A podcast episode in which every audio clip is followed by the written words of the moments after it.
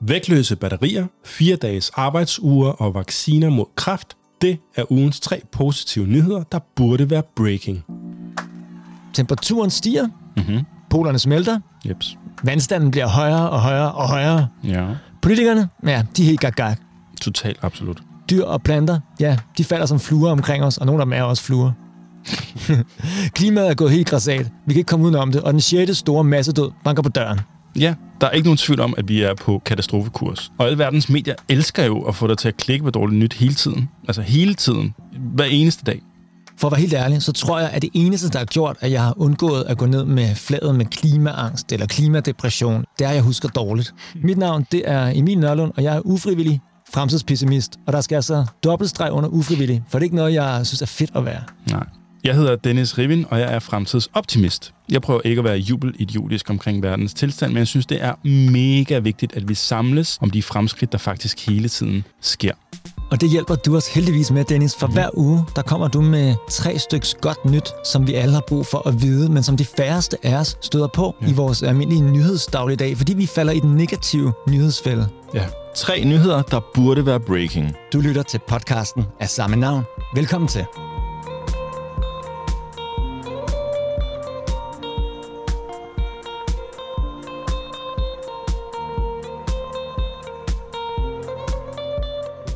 Her på min telefon foran mig, Dennis, der sidder jeg med en nyhed fra Sky News.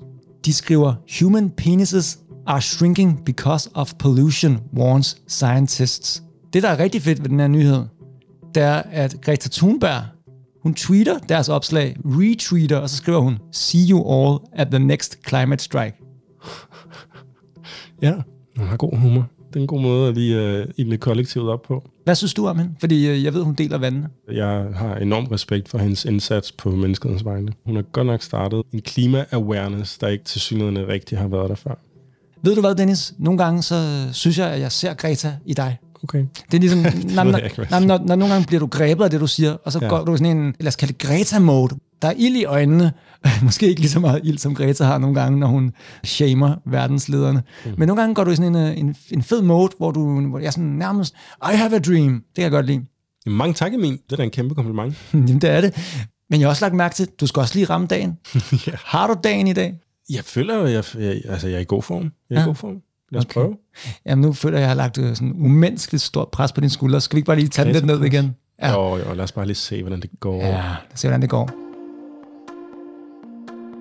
Vanen tro, der går jeg i hvert fald ud fra, at du har tre positive nyheder med her til den her episode 4. Er det sandt? Det er så sandt, som det er sagt. Strålende.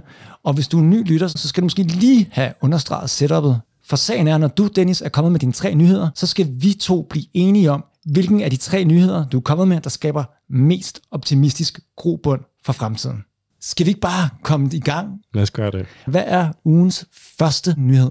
Den her første nyhed, den er lidt teknisk i det, og den handler om en øh, batteriteknologi, øh, som der forskes i hos vores naboer i Sverige på Kalmars Tekniske Universitet.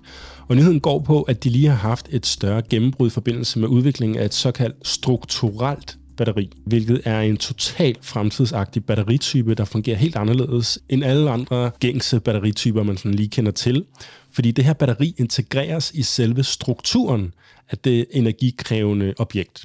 Og det er måske lidt en snørklet måde at forklare det på, men det man skal forestille sig, det er, at vi er på vej ind i en fremtid, hvor batterier ikke er en tung komponent i for eksempel en elbil eller din smartphone for den sags skyld, men at batteriet er en del af selve konstruktionen. For eksempel integreret i stellet eller taget af din elbil eller kølerhjelmen eller hvad det kan være. Eller højst sandsynligt i virkeligheden bare en del af, af hele konstruktionen på en måde, så batteriet er overalt og ikke samlet et sted. Det er simpelthen vævet ind i det materiale, som bilen er opbygget af. Og derfor taler man om, at de her strukturelle batterier, de er vægtløse, fordi de simpelthen er bilen. Det vil gøre bilen lettere, hvilket vil gøre, at den behøver mindre energi til fremdrift, og altså potentielt kunne køre langt længere på en opladning. Eller forestil dig det her andet eksempel med elcykler. Det er blevet super populært i bybilledet med elcykler. Der er virkelig, virkelig kommet mange af dem. Mm. Både lade og, og almindelige cykler og sådan noget. Men de kører alle sammen rundt med de her tunge, klodsede batterier, som folk i øvrigt er mega bange for at få stjålet, så man tager dem med hele tiden øh, af og på, og øh, bare nærmest, når man skal ind i en butik. Men i fremtiden vil hele cyklens stel bare være lavet af det her batterimateriale, og så slapper man for det. Giver det mening? Det giver super god mening. Ja.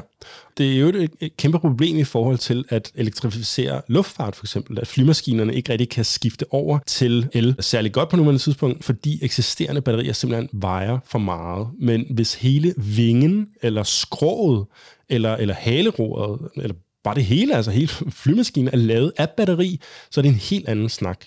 Man har arbejdet med den her teknologi siden 2007, og forskerne i Sverige har nu haft et gennembrud, der gør batterierne 10 gange mere effektive end nogensinde før, hvilket regnes for et vildt vigtigt skridt i den rigtige retning. Og man forventer mange flere fremskridt de næste par år allerede, hvor de her batterier bliver øh, nærmest øh, det nye aluminium. Det lyder vildt fedt. Det lyder næsten for godt til at være sandt. Jeg, lige nu ser jeg alle mulige vilde ting for øjnene. Ser også nogle lidt mindre vilde ting, øh, som i øvrigt også er svenske. Øh, for eksempel min høvding cykelhjelm. Jeg har ja. endda den nyeste høvding, men den vejer stadig et ondt år, og den er klodset og dum. Den kunne være helt fantastisk, hvis den blev sådan gjort til et stort batteri. Ja. Tænker jeg. Den kunne være det er, sådan noget, altså det er alt, alt fra det til din smartphone, droner, satellitter. Altså det, det er stort set hvad som helst, der bruger elektricitet. Vi må se, hvor det her ligesom bærer hen. Jeg synes bare, det lyder virkelig interessant, og det lyder som helt anderledes end ting, jeg har stødt på de sidste fire år, hvor jeg virkelig aktivt har læst op på teknologisk udvikling. Men må lige høre dig, fordi hvis det her batteri kan sådan ligesom, mm, ja det kunne nærmest, hvis det var mig, der var tingen, kunne det være mit tøj, ish. Ja. Er det så lige så stærkt som et godt gammelt uh, Duracell Alkaline, eller hvad de hedder, de her batterier? Altså, kan det det samme det per gram? Ja, super spørgsmål. Det fremgår af den her artikel, at på nuværende tidspunkt, så, så den her batteritype har kun en femtedel uh, kapacitet af almindelige lithiumbatterier. Men mm. fordi der kan være så meget mere, altså for eksempel hvis vi taler om en bil, forestil dig en bil, hele kølerhjelmen er lavet af batteri, hele taget er lavet af det, alle siderne, dørene osv. osv. Selve rammen er lavet batteri. Så selvom at det her batteri har mindre kapacitet, så er der nærmest mere af det mm. på en måde, og samtidig så bliver bilen bare så meget desto lettere, at den ikke behøver lige så meget energi for at kunne køre. Og så igen, altså sådan, man skal se den her udvikling i perspektiv i forhold til, hvor langt vi er kommet med udviklingen af batteriteknologier, og prisudviklingen på batteriteknologier de sidste 10 år bare. Det har jo været et radikalt, dramatisk fald i, hvad et batteri koster de sidste 10 år, og hvor, hvor gode vi er blevet til at udvikle dem, hvor hurtige vi kan udvikle dem, hvor effektive de kan være om 5-10 år. Altså mange af de her nyheder, de er sådan, det, det er nogle fingerpege om, hvor mm. vi er på vej hen, mere end at vi skal sætte os ned og juble over, at der er kommet det her fremskridt. Det er mere bare sådan, det handler om at skabe begejstring om den fremtid, vi er på vej ind i sammen. Fordi i den relativt nære fremtid, så, vi, så vi vil simpelthen bare omgås energi fuldstændig anderledes, end hvad vi er vant til i dag, eller har været vant til nogensinde før.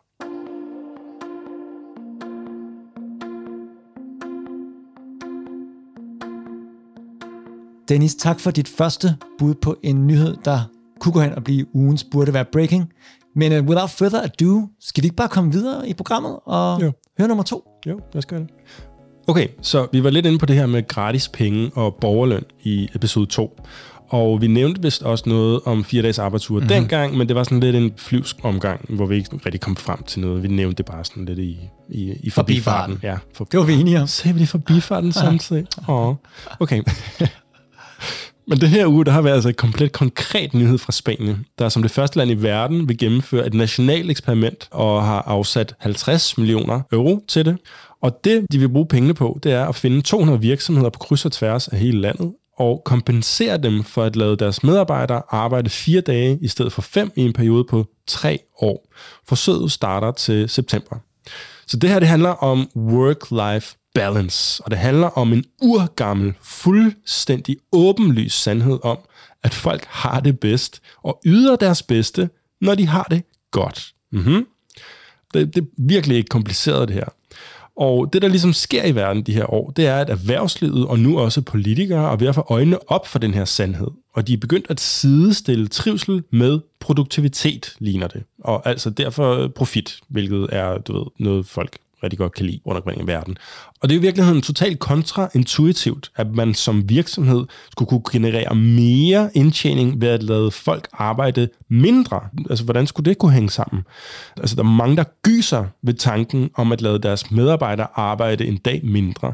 Men det er virkelig et sjovt eksempel på det her med, at der er mange, der føler, at alt i samfundet på en eller anden måde er lidt, lidt perfekt, ligesom det er, uden nødvendigvis lige at tænke over, at måske er det også tilfældet, som det er lige nu, at at mega mange mennesker, der er ansat 37 timer, faktisk bare sidder og super stener foran skærmen halvdelen af tiden.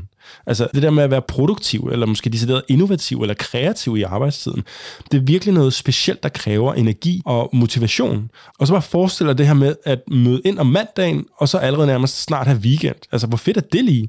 Du har lige haft tre dage lang weekend, hvor du har lavet op med familie og venner, eller hvad der giver dig energi, og så har du energi. Nogle vil måske nærmest savne at komme tilbage og få lavet noget, se kollegaerne og mm. du ved, føle sig nyttige og sådan noget. Altså sådan, det er en helt anderledes type arbejdskultur, det drejer sig om. Og samtidig, altså så pointen er ligesom, at du ikke går ned i løn. Ikke? Mm. Så ja, det synes jeg virkelig er interessant. Altså. Og vi har set altså, eksempler på, gang på gang ude i den store verden. Øh, det mest konkrete eksempel, jeg kender, det var da Microsoft øh, de lod alle deres 2300 øh, medarbejdere i Japan arbejde fire dage i stedet for fem. Og ved du så, hvad der skete? Nej. Produktiviteten steg med 40 procent. Er det ikke utroligt? Det vil faktisk sige, at de lavede, på trods af, at de arbejdede mindre, lavede de mere. De arbejdede 20 procent mindre, altså ja. en dag mindre om ugen, men produktiviteten steg med 40 procent, og der var alt muligt andet, wow. du ved, alt muligt. Der blev, der blev printet åndssvagt mange færre sider, fordi du ved, det gør folk bare, og mm. fejlprinter og whatever. Der er mange eksempler. Det seneste nu her fra december 2020, den her gigakoncern, der hedder Unilever, der producerer whatever, alt muligt, rengøringsmidler og mad og øh, de, stort set alt.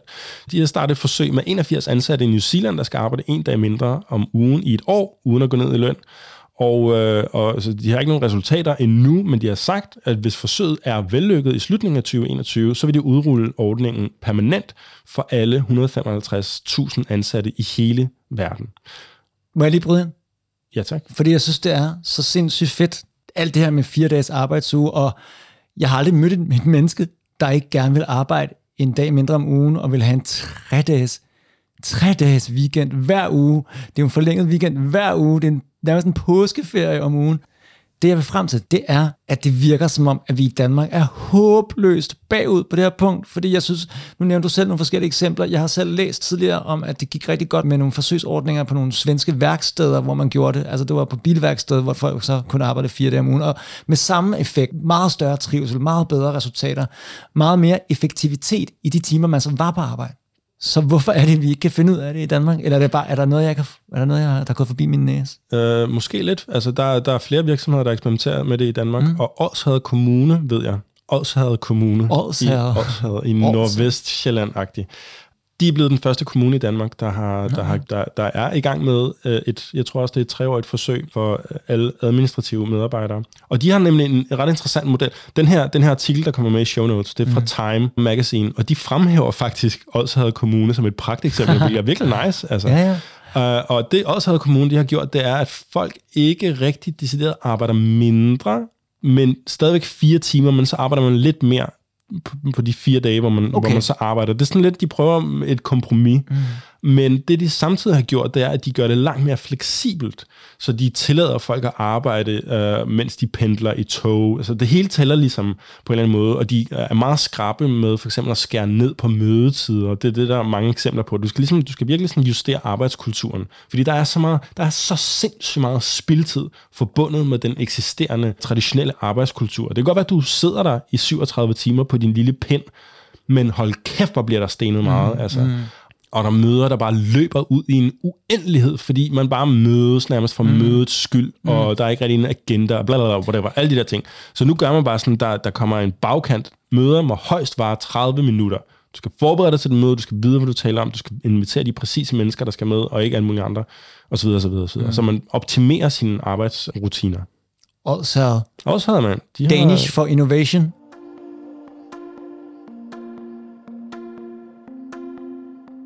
Personligt har jeg haft flere forskellige jobs, fuldtidsjobs, som man jo kalder det, og hvor at, øh, jeg har været brændt helt ned. Altså jeg har været slidt ned til sokkeholderne, og jeg har bare ventet på, at jeg kunne ja, kigge på klokken og sige, Nå, nu bliver chefen ikke mærkelig i ansigtet, når jeg går. Altså dage, hvor man er så træt, at man ved, at man bare skal have tiden til at gå. Men som oftest er det blevet noget med at bare drikke en masse kaffe, øh, komme til at snakke for meget, øh, lave overspringshandlinger, og så komme hjem efter arbejde, tage en lur, og så arbejde derhjemme, det jeg kunne have gjort i arbejdstiden, men jeg simpelthen ikke havde overskud til. Ja. Ja, det, det, det er meget interessant. Altså det, så dels det, det anerkendelse af, hvor vigtig vores mentale trivsel er, øh, og vores energiniveauer, og, men også bare en, en, en tilnærmelse til en, forst, altså en dybere forståelse af, hvordan generelt altså, mennesker fungerer, både fysiologisk, men også øh, neurologisk, altså hvordan vores hjerner fungerer. Hvad, hvad er det egentlig, der skal til for, at vi er produktive og kreative og motiverede og alt det her, ikke? Så det virkelig interessante i det her, det er, at det, øh, som jeg ser det, det, det er et super håndgribeligt tegn på, at vi lever i en transformativ tid på alle mulige lederkanter. Der er store forandringer alle vegne, og, og på en måde er det lige så meget et tegn på en form for øh, jamen, man kan sige, klimaforandring, ret positivt ment, hvor man anerkender, at man går nye tider i møde, hvor man bliver nødt til at gøre tingene på nye og bedre måder. Altså fordi det, det, det her, det er, jo, det, det, er jo, det er jo lige så meget en form for bæredygtighed, i form, for, øh, i form af menneskelig trivsel og mental trivsel. Det er innovation i vores arbejdsmiljø og en øget fleksibilitet, der kan give tiltrængt luft mm. øh, i arbejdslivet. Og så er der vel også rigtig mange mennesker, der måske ikke kan kapere et 37 plus timers job om ugen, der måske godt vil kunne klare et fire dages job om ugen. Altså, Men det er også bare, altså, der, der er mulige filosofiske vinkler i det her også, i forhold til, bare sådan, hvad, hvad, hvorfor er vi her overhovedet? What's the point? Altså, ja, hvorfor er vi her? Er vi her for at du ved, gå igennem et uddannelsesforløb, og så bare blive udklækket som lydige droner, der, der, der indgår i et umætteligt arbejdsmarked, for at altså sådan, der, der, der, der, der, der, der er sådan lidt en, en fælde uh, human condition, det der med, at der er rigtig mange mennesker, der arbejder for at få råd til at holde fri. Mm. Altså sådan, kan du følge mig? Det er absurd. Det, det, det, det, er noget, som jeg tænker ret meget over, mm. at det er, sådan, det, det, det er sgu hårdt. Altså, så, så er vi her for at arbejde, eller er vi her for at leve, du ved? Mm. Uh, hvis man lige skal tage på den, den, den store klinge. Uh, jeg hælder lidt til, til sidstnævnte.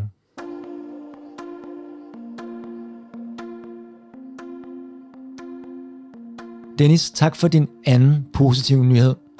Inden vi går til din tredje og dermed sidste positive nyhed for denne episode, så vil jeg lige appellere til, at hvis du sidder derude og lytter med, at du meget gerne må gå ind på din foretrukne podcast-platform, som du højst sandsynligt er på, as I speak, og lige trykker follow eller abonner på vores program, for så får du automatisk at vide, når der kommer en ny episode. Og der er også noget med, at algoritmerne for tiden er allermest glade for abonnementer. Så hvis du abonnerer på os, så er der større chance for, at andre derude også støder på vores podcast. Og det er jo det, det hele handler om. Kom ud med de gode nyheder. Ja, kom ud med de gode nyheder. Jeg vil gerne lige uh, supplere det der mm. med, at det vi lige har talt om i forhold til fire dages arbejdsuger, det er virkelig sådan en, en meget delevenlig nyhed i forhold til, hvis du er uh, leder et sted i en virksomhed, så er det noget, du ligesom kan tage med dig videre i forhold til overvejelser for, om din virksomheds fremtid, eller hvis du er ansat et sted, så send den her podcast eller linket fra vores show notes videre til dine ledere. I forhold til at inspirere nye samtaler, altså hvad er mhm. det, kunne vores virksomhed gøre det her? Er det, er det noget, vi vil ønske som medarbejdere? Er det noget, vi vil ønske som virksomhed? Øh, det, det er en god uh, samtalestarter. Der, der er helt klart et mentalitetsskifte i verden lige nu. Det håber jeg. Jeg håber også, du er klar med den sidste, burde det være breaking nyhed? Jeg er mega klar. Jamen, det kan jeg høre. Giv los, eller hvad? Sæt i gang, som de engang sagde i Robinson-ekspeditionen. Uh. Okay, der er lidt meget at tage ind med den her næste nyhed. Der er virkelig meget at tale om, og mange sådan indfaldsveje og tangenter at gå ud af. Så helt kort, lige til at komme hurtigt i gang, der kan jeg sige, at nyheden handler om, at de videnskabsfolk, der står bag den allerførste coronavaccine, der kom på markedet, de er allerede begyndt at overveje, jamen, hvad kan det næste blive, som vi kan bruge de her banebrydende teknologier på, der er kommet i spil i kampen mod covid-19? Og svaret er kraft. De vil bruge de her mRNA-teknologier til at udvikle vacciner mod kraft. Det er det, nyheden går på. Og de vurderer, at de står klar med effektive vacciner mod kræft inden for få år. Altså helt klart på den her side af 2025. Jeg er øh, tabt for ord. Der går seriøst ikke en dag, hvor jeg ikke er bange for, at jeg får kræft. Alle, altså, kræft rammer alle. Er det noget, du tænker meget? Ja, helt ja. vildt meget. Ja. Altså, jeg kender tre, der har fået en hjernetumor bare i det sidste halve år. Hmm. Wow, det går virkelig? amok. Jeg har også flere nære familiemedlemmer, der har påravet sig det bare her de sidste par år, heldigvis med øh, positivt udfald. Men det er hele tiden tæt på, synes jeg. Det, det er noget forfærdeligt noget. Så det, her, det er jo fuldstændig det, vanvittigt godt. Det er vanvittigt, og det er faktisk altså det, det, er en, det er en meget ny ting for mig, at man kan vaccineres mod kræft. Altså sådan, mm. jeg, skal, jeg, vil, jeg vil meget gerne lære mere om det her, fordi jeg forstår ikke helt, hvordan det egentlig fungerer, og, og, og hvor effektive de her vacciner ligesom vil være. Jeg tror ikke, det er sådan noget med, at du bare sådan kan, så får du det her ene skud, og så er du bare du ved, clean for life. Det er ikke sådan helt på den måde. Men der er jo sådan meget bekendt tre forskellige øh, medicinalspillere på spil i det her kapløb. Hvem er det, der nu vil gå videre med The Cure for Cancer? Jeg faldet over en artikel, som er et interview med en af de her virksomheder. Så dem, der ligesom kom allerførst, det var dem her, der hedder Pfizer. Og Pfizer er en amerikansk virksomhed, der har samarbejdet med en tysk virksomhed, der hedder BioNTech. BioNTech er stiftet af et ægtepar med tyrkisk oprindelse, som er forskere, og det jeg har fundet ud af nu, det er, at de her to, de er faktisk onkologer, det vil sige kraftlæger. No. Altså, de er faktisk onkologer, det vil sige, de arbejder med kraft. Øh, og de har arbejdet allerede med kraftvacciner, inden pandemien kom. Men så kom pandemien pludselig, og så stoppede de deres arbejde, fordi de fandt ud af, bare sådan, okay, vi kan jo anvende den her teknologi, vi arbejder på, til at løse det her problem. BioNTech, de havde ikke et eneste produkt på markedet før pandemien. Og nu er den her virksomhed 25 milliarder euro værd, fordi Ja, derfor. Bare fordi. Ja. Bare fordi, altså. Og, øh, og de har så været ude at sige meget, meget direkte, at de nu vil geninvestere de her penge i at intensivere deres arbejde for at finde en ja, altså nærmest kur mod kraft inden for, altså hun, hun siger, a couple of years i artiklen. Normalt vil man nok øh, være lidt i tvivl om øh, et postulat, eller vi kan finde kur mod kræft, men når de netop har vist, at de kunne på rekordtid lave en coronavaccine. Ja, dels det, og det er også bare sådan, hun er ikke i position til at sige ting, der ikke sådan stemmer, eller nogle synsninger, eller nogle måske, eller sådan. Hvis, hvis hun siger det på nuværende tidspunkt, mm. hvor der er så rigidt et spotlys på alt, hvad de overhovedet foretager sig og gør, så må der altså virkelig være noget ved det. Jeg så en eller anden jeg tror, det var en DR, øh, sådan en kort mini-dokumentar om det her ægtepar, og det var fuldstændig vanvittigt, hvor hardcore et sådan arbejdsregime, de havde sat sig for, da de finder ud af, som de første nærmest i hele verden. Det er noget med, at jeg tror manden i forhold, han lurede ved at, at, at læse om nogle mærkelige øh, incidenser rundt omkring i Kina, at der var noget i røre, som ville få katastrofale følger. Så der var noget med, de faktisk gik i gang med at udvikle på det, før det var reelt dokumenteret. At, ja, at det, det var, var inden det var blevet en global pandemi. Ja. Altså, de så godt, at faren for, at det her det ville øh, flyde ud over Kinas grænser, den mm. var overhængende. Hele den her vaccinesnak, altså det, er, det er meget, meget interessant, men der er også sådan en, jeg ved ikke rigtig, om man kan kalde det en fun fact eller hvad, men selve vaccinen var faktisk klar, altså allerede tilbage i februar eller marts 2020, men fordi der er så øh, rigide processer omkring validering af øh, et hvert medicaments anvendelse på levende mennesker, så gennemgår man alle de her kliniske forsøg, som selvfølgelig tager, øh, normalt tager meget, meget, meget, meget, meget længere tid. Mm. Overvis, som man så har speedet op. Men der er noget, jeg ikke forstår, fordi i min levetid, så kan jeg huske, at der er blevet øh, sagt i hvert fald 10 gange, at nu var der nogen, der var lige ved at løse kraftens gåde og komme med The Cure for Cancer. Og, og det er altså aldrig sket. Jeg ved, man bruger så ufattelig mange penge. Bare i Danmark, der indsamler man igennem kraftens bekæmpelse millioner, altså masser, 60 cifre millionbeløb, så vidt jeg ved, på at lave kraftforskning. Hvor, hvorfor har man ikke fundet på det før nu? Altså, man, det, det, det er ikke nødvendigvis, fordi man ikke har fundet på det. Det her eksempel, det er vores eksistensgrundlag, Emil. Det er derfor, burde være breaking er, er, er moden til at eksistere lige nu, og det er derfor, jeg udgiver det her Actual News nyhedsbrev, som jeg gør og har gjort i det sidste halvandet år. Fordi hver eneste uge sker der så mange ting i verden, hvor science fiction til synligheden forvandles til science fact. Der er så, for, så mange forskellige teknologier, der er ved at modne samtidig. Der er så mange videnskabelige gennembrud på ugentlig basis, og det hele krydskombineres på forskellige vis, hvilket gør, at der bare opstår løsningsforslag på eksisterende problemer i et tempo, som vi bare historisk set aldrig nogensinde har vidnet før. Det er fuldstændig sindssygt. Det burde virkelig være med til at indgyde noget håb i forhold til vores evne til at løse de her enorme eksistentielle udfordringer, vi står overfor. Man kan ikke bare læne sig tilbage og tro på, at det hele nok skal gå. Men det er virkelig, virkelig vigtigt, og det er det, jeg håber, vores formidling er med til at udbrede den her optimisme og det håbefulde. Det vi garanterer, det er, at det som minimum helt klart måske nok går.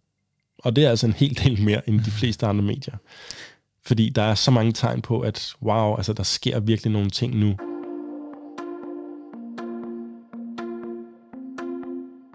Men Dennis, synes du egentlig, det er et fedt tidspunkt at være i live på? Hvis jeg bare nikker virkelig kraftigt, kan man så høre det i podcasten? Ja, sådan nogenlunde. Jeg kan fald mærke sådan en... Ja da, er du ved mig? Altså, det der er ekstremt spændende, og, og det, det er helt klart også frygtindgydende, øh, fordi vi står over for en meget forandringsfyldt tid. Og det er det, jeg synes er meget, meget interessant. Det er det, jeg taler meget om, øh, når jeg holder foredrag. Vi lever i en tid nu, hvor der er ekstremt meget uforudsigelighed. Det er meget, meget svært at forudse, hvordan fremtiden bliver. Altså sådan 2020 er virkelig et godt eksempel på, at vi lever i en tid, hvor det umulige pludselig kan lade sig gøre på forskellige vis. Ikke? Pludselig er der de her omvæltninger og ny arbejdskultur og nye teknologier og kunstig intelligens og alle mulige ting sker nærmest samtidig føles det. Men i den uforudsigelighed, der finder jeg rigtig meget håb. Det er den samme uforudsigelighed, der, der stresser mange mennesker, fordi mm. folk kan ikke lide uforudsigelighed. Folk vil gerne have, øh, og, at man, man, man ligesom kan se fremad. Men i den uforudsigelighed føler at der lever et håb, fordi det betyder, at ingen kan beslutte, hvordan fremtiden bliver. Det er op til os. Fremtiden er op for grabs på en måde, som den aldrig nogensinde historisk set har været før. Og jo flere mennesker, der sammen bliver enige om at hive fremtiden i en retning, der er gavnlig for menneskeheden, desto større er sandsynligheden for, at den fremtid vil manifestere sig.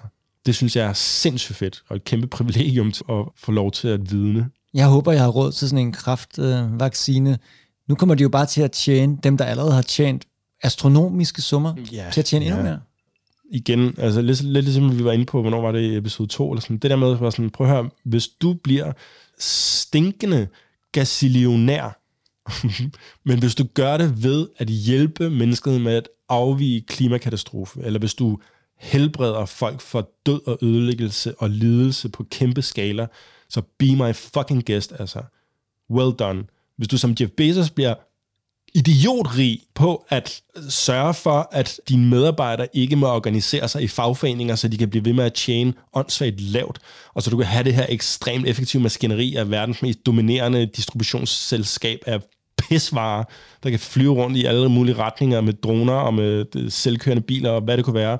Altså sådan, du ved, det har jeg virkelig ikke meget respekt for. Sorry, det, jeg har nogle issues med Jeff Bezos. der er ligesom, der er nogle forskellige måder at blive øh, ekstremt rig på. Hvis du kurerer kraft, så well done. Tak for, jeg skulle til at sige svagdagen, men øh, tak for burde være breaking nyhed nummer tre, som øh, indgår i øh, feltet for at blive ugens burde være breaking. Og Dennis, nu skal vi finde ud af, om vi kan blive enige om, hvilken af de tre indspark, du har haft, som vi kan enes om, der skal være ugens burde være breaking. Den nyhed, der giver mest optimisme for fremtiden, og som vi synes, at du skal dele med så mange som muligt. Men for en god ordens skyld, som sædvane, så kommer jeg lige med et, lille resume af, hvad jeg har hørt dig sige i dag, Dennis.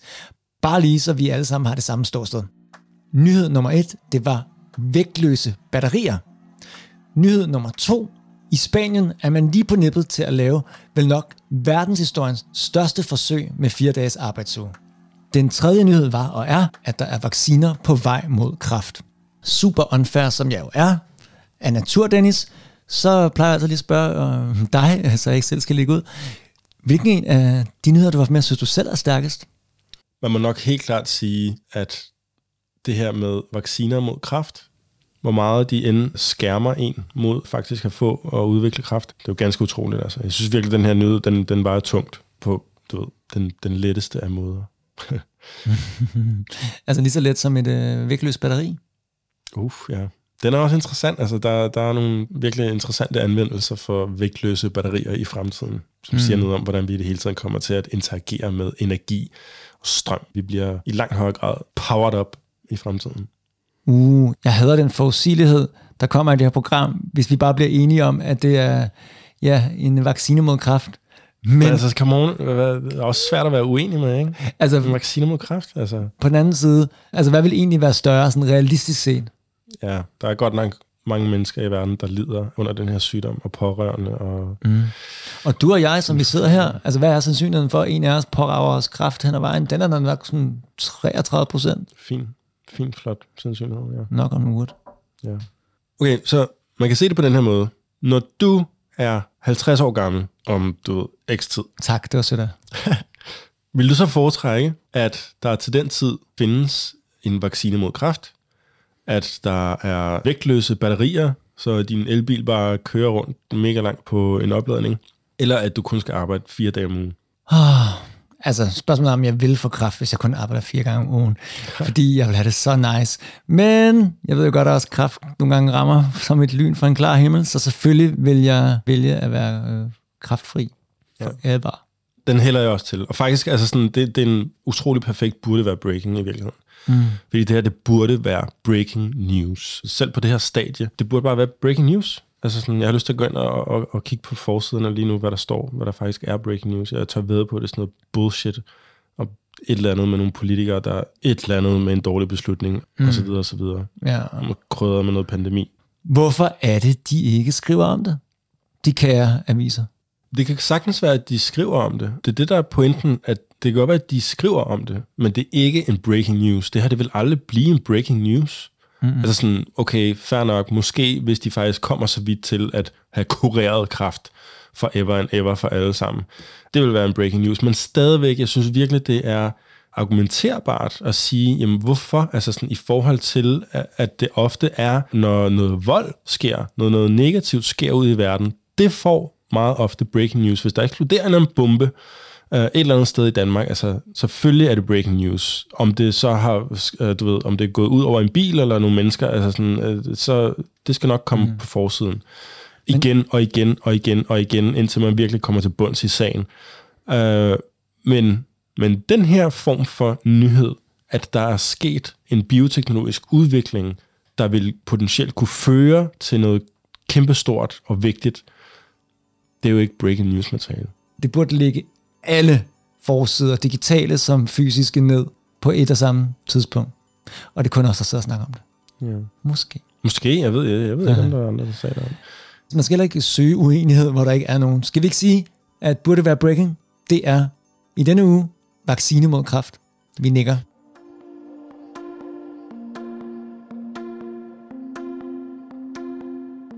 Inden vi slutter, Dennis, jeg synes, at du, øh, du brugte på en måde endnu en gang indignation som benzin. Jeg synes, du, jeg synes, du fik ild i øjnene igen i dag, og det var jeg rigtig glad for at se, fordi det, det kan jeg godt lide. Ja, det fungerer. Hvordan er det efterfølgende? Fordi jeg kender dig selv, når man har lavet øh, lidt af en kraftanstrengelse, så kan man godt blive sådan lidt uh, mat i betrækket bagefter. Uh, bliver du udmattet af at, at lave Burde Være Breaking? Hvad? Dude, altså jeg, jeg er dad. Jeg har to små øh, drengdyr derhjemme, som Nej, det her, det udmatter mig ikke overhovedet. Nej, jeg får energi af det her. Altså, det er fedt. Det er dejligt at tale om de her ting. Så nu har jeg energi til at gå hjem og blive udmattet. Herligt. Vi tæller videre i næste uge, hvor du har tre nye, gode nyheder med. Mit navn, det er Emil Nørlund. Jeg hedder Dennis Rivin. Og jeg tager godt udtale mig på vores begges vegne, når jeg siger, at vi vil blive super glade, hvis du vil dele ugens burde være breaking. At der rent faktisk inden for ganske få år er en vaccine mod kræft. Det er en god icebreaker til lige at starte en samtale hvor som helst. Ja, det vil jeg også sige. Du har lyttet til fjerde episode af podcasten, der giver dig håb frem for håbløshed. Tak for din øre for nu. Vi høres ved i næste uge.